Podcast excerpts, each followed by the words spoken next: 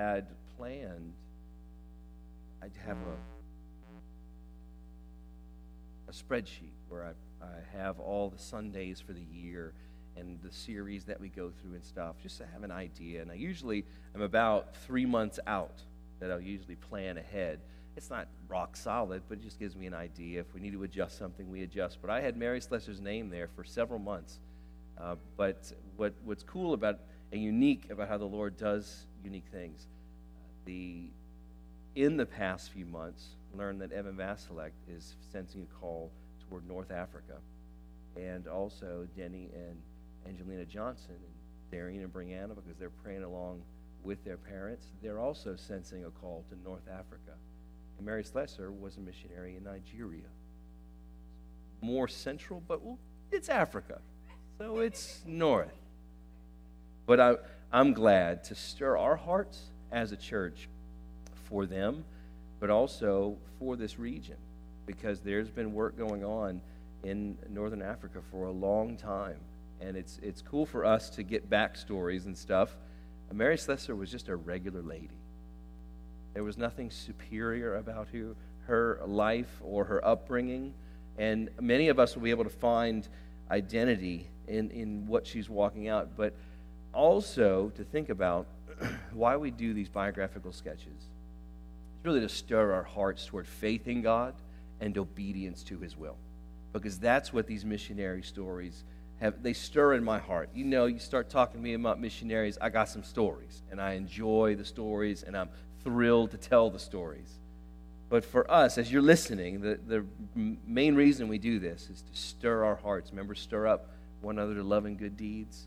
Rehearsing the heroes of the faith is a great way to do that. So I, I commend biography to you. Please just find somebody. If you need a recommendation, I'll give, give you a bunch. I'll lend you some books, even in that category. I've got sitting on the shelf that I can, uh, I can help you with.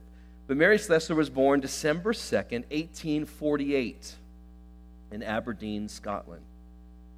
She lived 67 years and died in Calabar January 13th, 1915.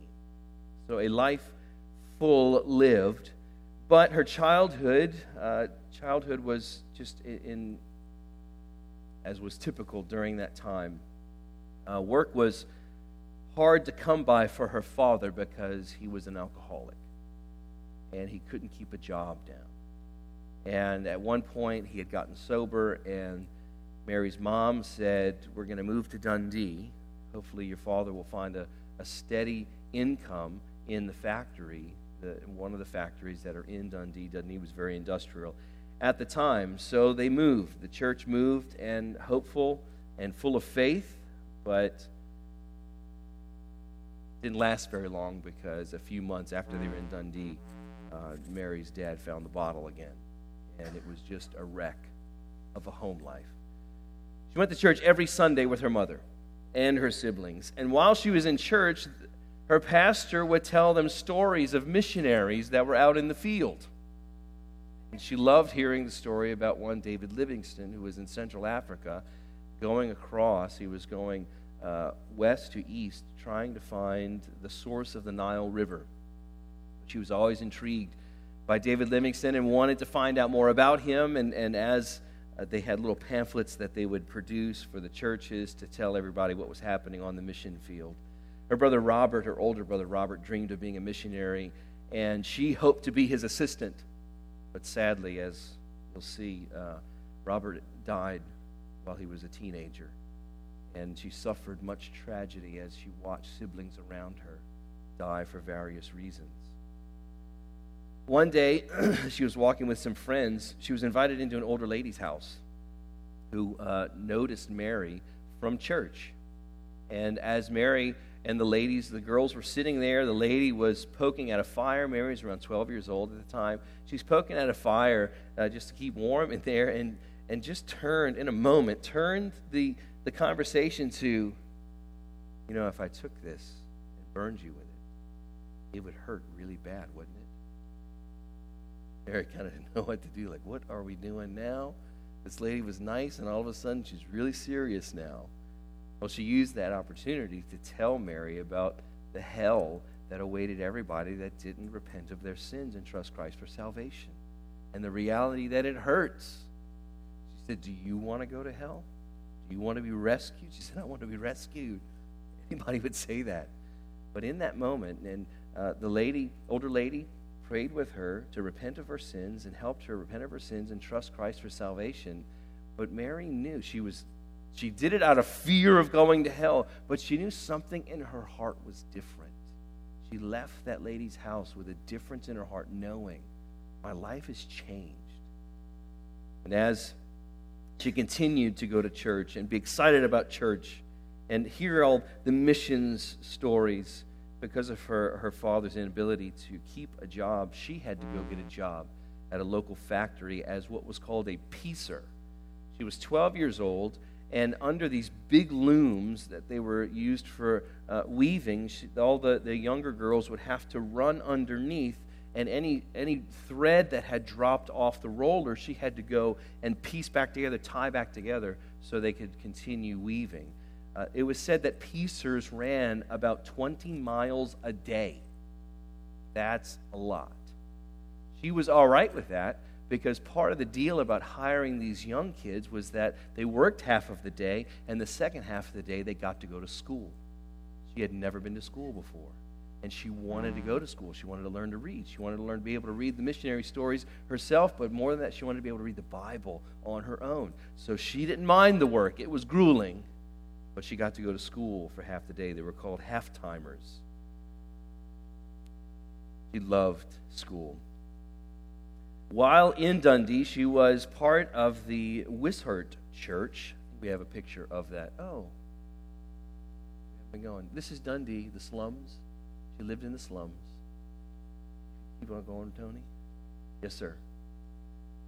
It's the factory. That's the mill that she worked at. Here's the looms where she was running underneath those, and those picture of the half timers up on the right. And if you go to the next one, this is the church she attended. That's her mother, up at the top left. This is the church that she attended. Uh, it's still there today. It's like a, a women's clothing store now. But it was a church, and she loved going to church. While she was there, she volunteered to be a Bible teacher in the, one of the poorest sections of Dundee.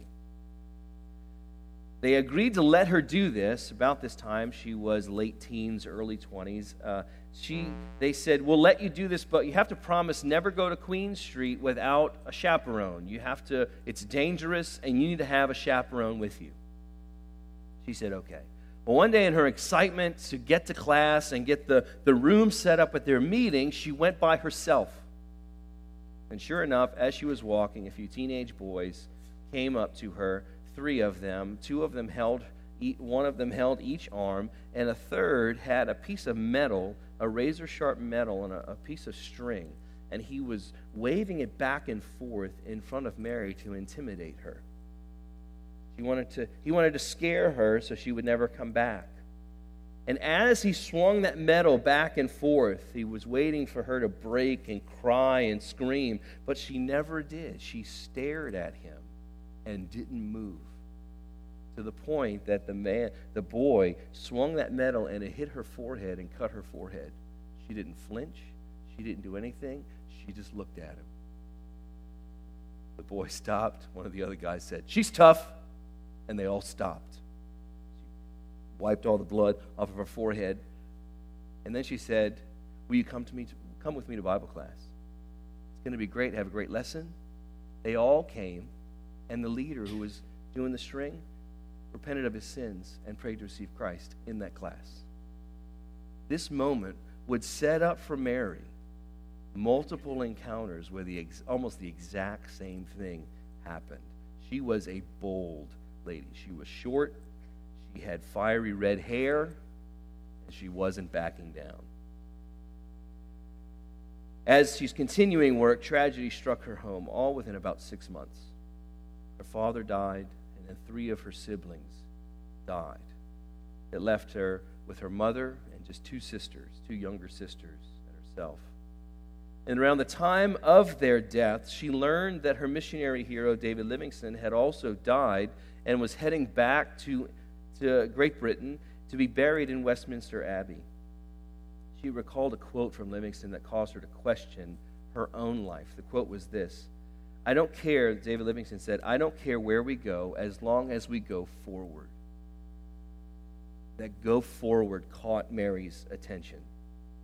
She was 27 years old, and she was in the regular routine of life. She was, she was working, but also very productive by this time. She was working three looms by herself and the piecers running underneath. She wasn't doing that anymore, but she's she's making some money and she's doing the Bible class and things are going great. But she felt something in her heart that the Holy Spirit was saying, "Go forward," and she was questioning, "What could that be?"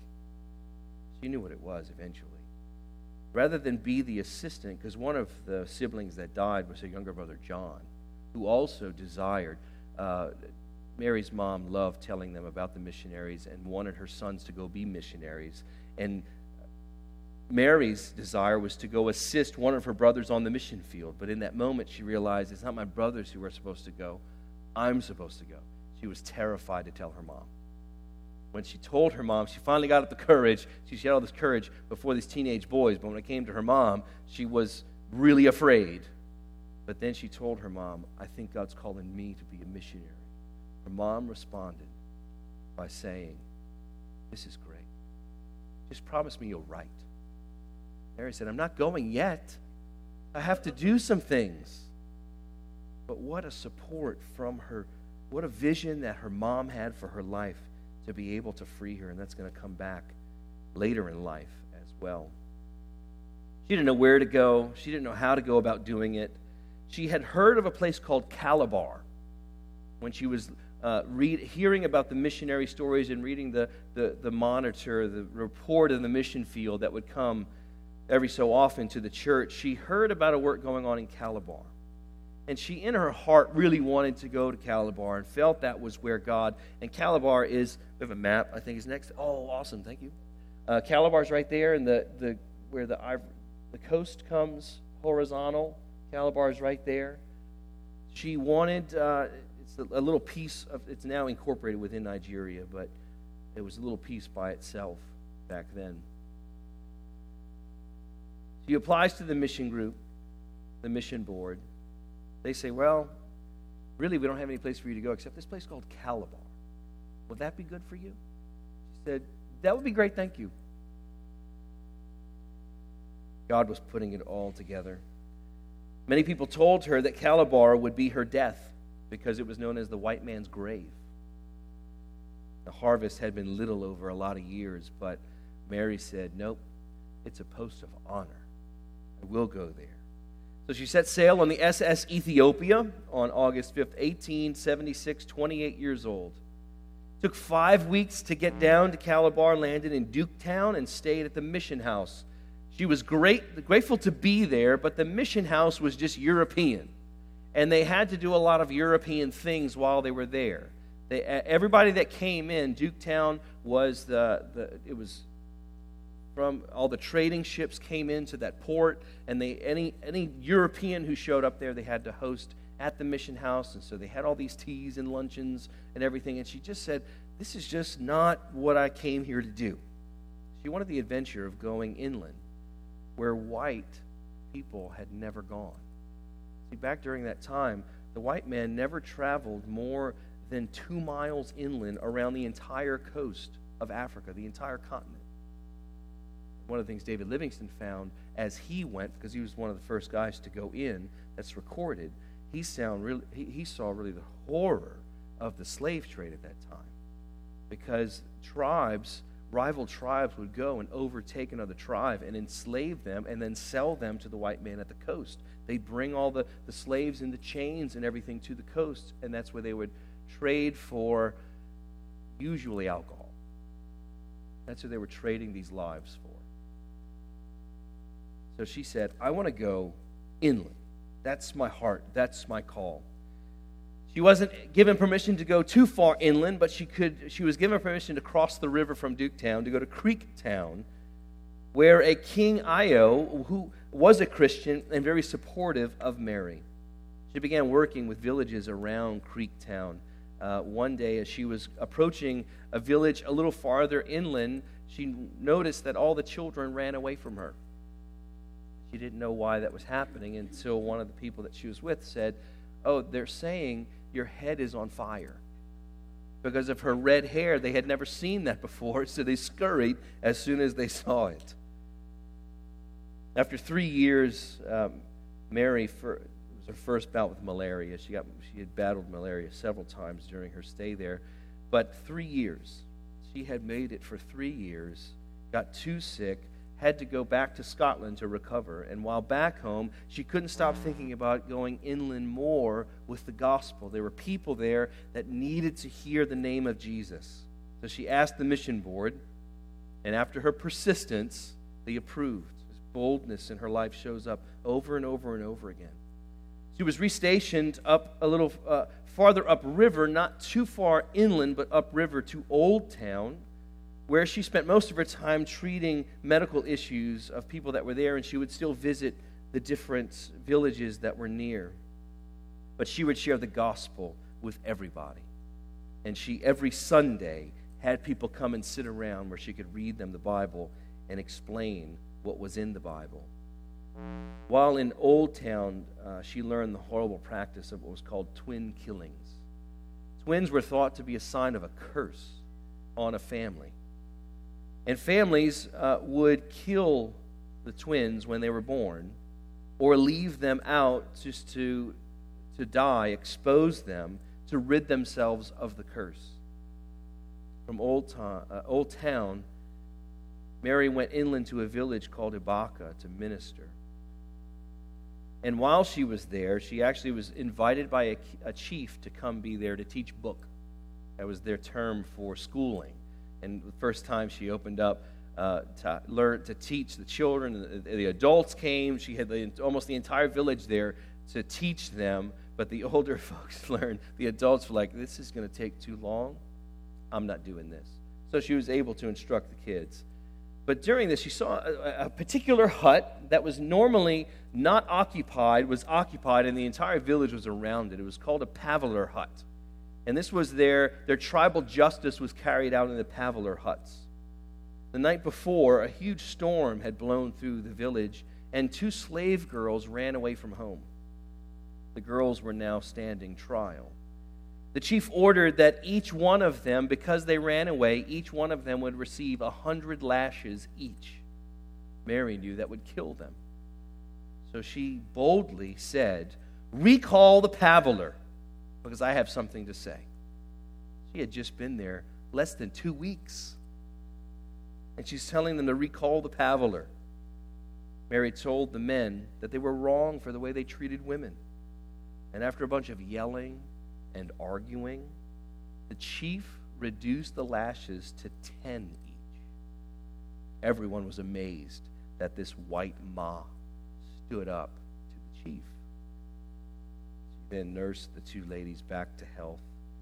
Mary had gotten sick again, needed to go back to Duketown to recover, and she was waiting. It would be a couple days before a canoe would come up to, to gather her to bring her back to Duketown. And somebody told her of twins being born in a nearby village.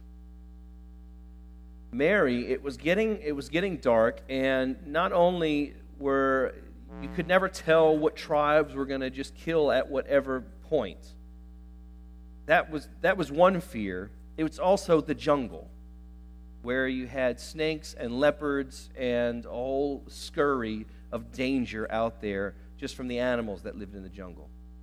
Without hesitation, Mary got up, sick, ran to that village a couple miles, and just at that moment, she saw that they were about to complete the hole in the back of the house.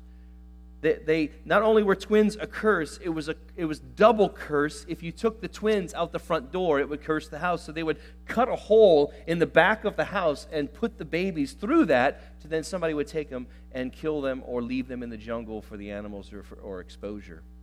Just as they were completing that hole to bring the babies through that, Mary runs into the house, yells, and makes a commotion. Everybody's looking at her like this. She grabs the two babies, runs out. Now it's dark. She ran back through the jungle to her house and rescued the babies. That's some boldness. A few days later, she's, everything, as, as is expected, is delayed in the jungle. She still is waiting for the canoe to come. And she had, it was a boy and a girl. Somebody came and convinced one of the ladies that was helping her uh, to let them see a particular baby. Happened to be the baby boy twin. It was a family member, and they took that boy and killed him on the spot. But Mary had the girl whom she named Janie. She had a sister named Janie. She named this girl Janie and kept her forever, became her daughter. Mary knew if she left Janie, she, she then discovered she was too sick just to recover in Duketown. She needed to go back to Scotland again. So she said, I'm bringing Janie. And they said, No, you can't do that. She said, I'm bringing Janie. So she brought Janie back to Scotland, introduced her to her mother, her sister Susan, and Janie. And while she was back in Scotland, she was raising not just a bunch of awareness, but a bunch of money for the mission field, having Janie because she was describing the story of how she even got her. While she was uh, back with her parents, she said, We've got to, she's telling her mom and her sisters, We've got to move out of the slums. And by that time, the mother wasn't working in the mill anymore, but the sisters were. She said, We've got to pool money together. And Mary, for a long time, had been sending money back to support her. She was living off the land just like the people. She wasn't eating the European imported food that was expensive. She was just eating everything that was around her, just like the natives were. And she said, Mom, we've got to get you out. The, the girls have to be out. It's, it's just too, it's too bad here. And they figured out where to go do that, and they signed up where that could be. Uh, Mary moves her mom and her sister Janie out to the countryside but and they it was close enough that they could still go to work and susan was left in dundee to figure to tie up some loose ends. But in this the course of a week or two susan ended up dying. So mary is looking at this and the heartache and the tragedy of that. To double that mary's mom and sister janie contracted tuberculosis.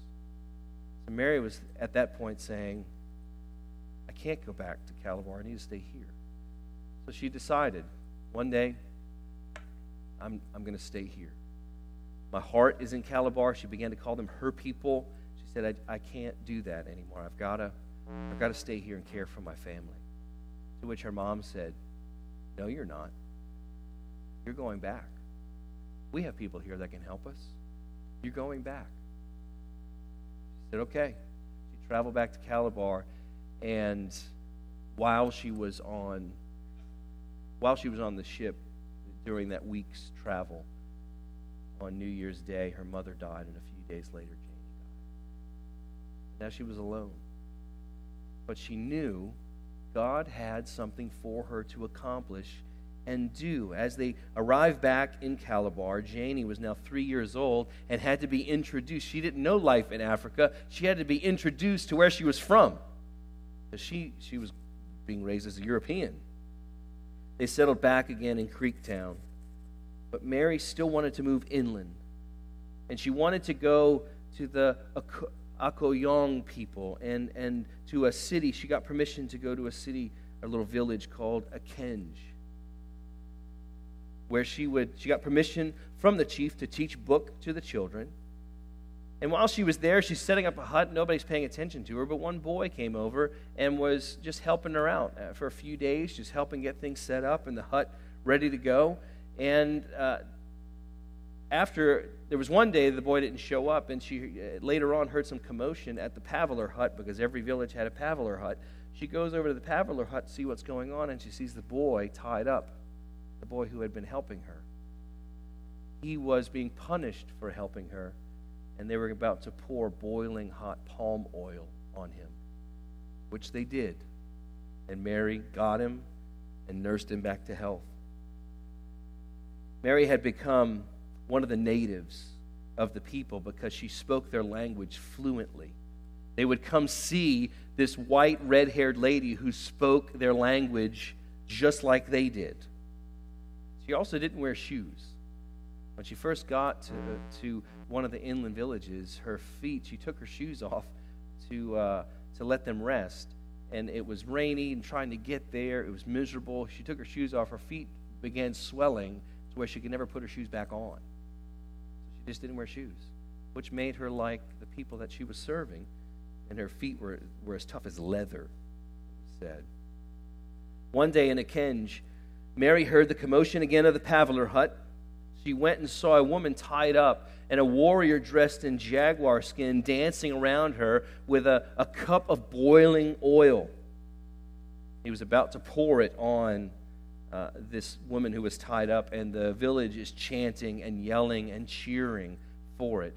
Mary, just like in Dundee, ran and stood between the woman and the warrior. And the warrior, everybody's kind of shocked for a second. He then begins to swing the boiling oil at Mary and got to the point that if he went any farther, he would have scalded her. But then he stopped. He put it down, yelled something, and walked off. It's where the city was, the village rather, was in amazement. You just stood up to a warrior. She was about five feet tall, standing up to people who were, were killers. But every time she did this, they were amazed at the type of woman she was. There was something particular or peculiar about her. See, the uh, uh, Okoyong people had a concept of an all powerful, all knowing creator, but they thought that he wanted them to do cruel things. Mary was teaching them that that same God who was all powerful and all knowing was also kind and good. They were introduced to an all powerful God who was also interested in children and slaves. For all of this, Mary picked up a name from the people Mother of us all. The high, high praise for the work that she was doing. The chief of Ekenge always promised Mary to, to build her uh, a hut to live in, but also a dispensary for to treat medical issues because she was constantly doing that, as well as a school that would be there, and it would just never came about. It was never it was never building season. He said, "It's not building season. It's not building season." All of a sudden, one day, he said, "It's building season," and men from the village came out and they built these three huts around to to give her where she would work. Before that, he had, she had been staying in a hut on his land. As they're building and she's going about her day's work, she hears uh, people approaching in the jungle, and it wasn't the Efik language that she was normally hearing as people approached. She actually heard English, but a Scottish accent, which is very familiar for her. A man named Charles Ovens shows up. He had come to help her because she found out, he found out that she needed some help. He in Scotland was hearing stories of Mary, and he said, I want to go help her. So he built her a two story mission house on the same plot of land that the chief had given her. They would have a, uh, when somebody died in one of the villages, it was usually just a, a, a drunken party for a week. And when Mary invited everybody to the house when it was finished, Everybody was going upstairs. They hadn't, hadn't been that mm. high in a building before. And they're looking over the balcony, and they didn't know what to do, but they stayed there for hours happy. And Mary pointed out to them, and I was also wondering how many of them understood that they were happy without alcohol. It really was joy that they were experiencing. Mary was, was being used to do phenomenal things in the region. She taught the value of trading for things other than alcohol. Uh, they were thinking differently about cruel customs. They were thinking differently about the superstitions that they had known for centuries. She was now 48 years old, and she, do, she had done more than anyone, including herself, could have imagined. But that wasn't over. She was so effective that the government came to her. The, the British uh, had come into that region and said, We want to actually set up, they were in agreement with the French and the Germans about the, the whole region of Nigeria to figure out who would control what, trading purposes. The British come in and say, We've got Calabar.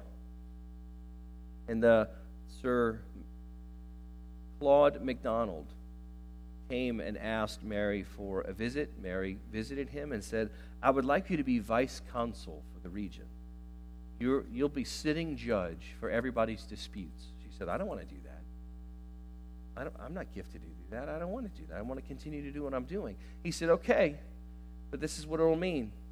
I'll send back to England and tell them we don't have anybody, and they're going to bring some young white person who doesn't understand the language and doesn't understand the customs and the people, who will then be deciding everything for them.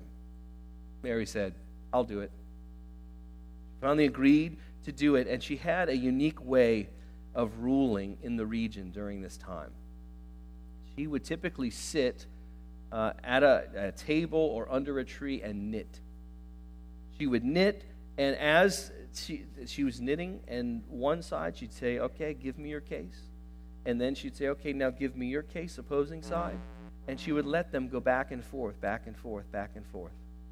Sometimes for 36 hours, arguing back and forth, back and forth. But she learned to let people exhaust themselves with their arguments so they'd be ready to hear what she had to say. How often, what a, what a life lesson for us. I, I apply that in my own counseling, my pastoral counseling, when I meet with people. I just let them talk. And, and themes begin to pop up, and same argument, different, different scenario, but same argument.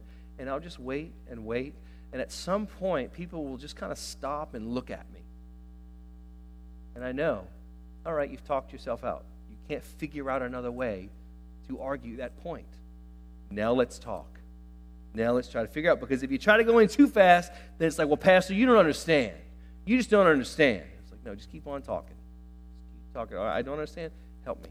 Help me understand. I learned that from Mary. It's been vital, it's been hugely helpful in my own personal life. With all the work that she was doing, she felt drawn farther inland still. She wanted to go north to the Aro people who were cannibals of the region. She always wanted to go forward. She wanted more people to hear the name of Jesus. She, she got permission in 1903 to establish a mission house in Akpop. She taught book to the natives while sharing the love and message of Jesus. It lasted all the way to 1915, where Mary became ill, but she knew this time it was different. Janie knew it was different. The other people that she was raising, she had other adopted children, they all knew it was different. And after a, a restless night, she woke and said a prayer in Efik. She said, God, heal my pain. Shortly thereafter, she died at 67 years old. Mary went forward in boldness, in obedience, sacrifice for Jesus. The passage that sticks out to me as I, I think about her life is Philippians 3 12 to 14. Not that I have already obtained this or already am, am already perfect, but I press on to make it my own, because Christ Jesus has made me his own. Brothers, I do not consider that I have made it my own, but one thing I do, forgetting what lies behind and straining forward to what lies ahead, I press on toward the goal for the prize of the upward call of God in Christ Jesus. So, church, are you going forward in your Christian life? There is no going, there's no stat, there's no uh, um, staying put. We think we're just kind of stale. But that our affections don't let us do that. Our affections either are toward God or toward something else. Our affections are not neutral. When we're convinced that our affections are neutral, it's because we're loving ourselves too much. We're loving our comfort, loving our control, loving our attempts at peace and security. We want those things, and so we sacrifice to get those rather than deny ourselves, take up our cross daily, and follow Jesus. Going forward in our Christian lives? In, in whatever category that is. Are you too hampered by the past? So when the past comes knocking, it inhibits and paralyzes? Or are we looking, Lord, I, I want to be effective going forward? Because that's what God calls us to. Forgetting what lies behind, straining forward to lies ahead. Why? Because Jesus pressed on and he went forward to the cross through death to be resurrected for us. He went forward so we could follow in his steps and in our sphere of influence, wherever that is. God is calling us to make a fruitful difference. Now we make that we make that fruitful difference by being faithful in where he has us. But that faith is an act of faith. We look towards something. We trust God for something and we keep on going. So if you're if you're plagued by drudgery, if you're plagued by the mundane, hear, hear the Spirit say, keep going. Go forward. Go forward. And as we honor him, we enjoy and we receive the joy that he has in our obedience. Let's pray. Father, thank you for the stories that help us give perspective on our lives, to make us understand that there's just something more we're to live for. We can, we can never really sacrifice enough. And Lord, I thank you that when we do sacrifice for you, it's not it's not what we fear. It's not taxing and miserable. But it's your joy that we experience when we obey you and we sacrifice and obey to experience your joy. Lord, I pray that you would give us understanding of how we need to press on. What's the category that you would put in front of us to say, press on? Press on in faith and trust you with the fruitfulness. Stir us, Lord. Stir us to love and good deeds. Stir us to mission. Stir us for your glory.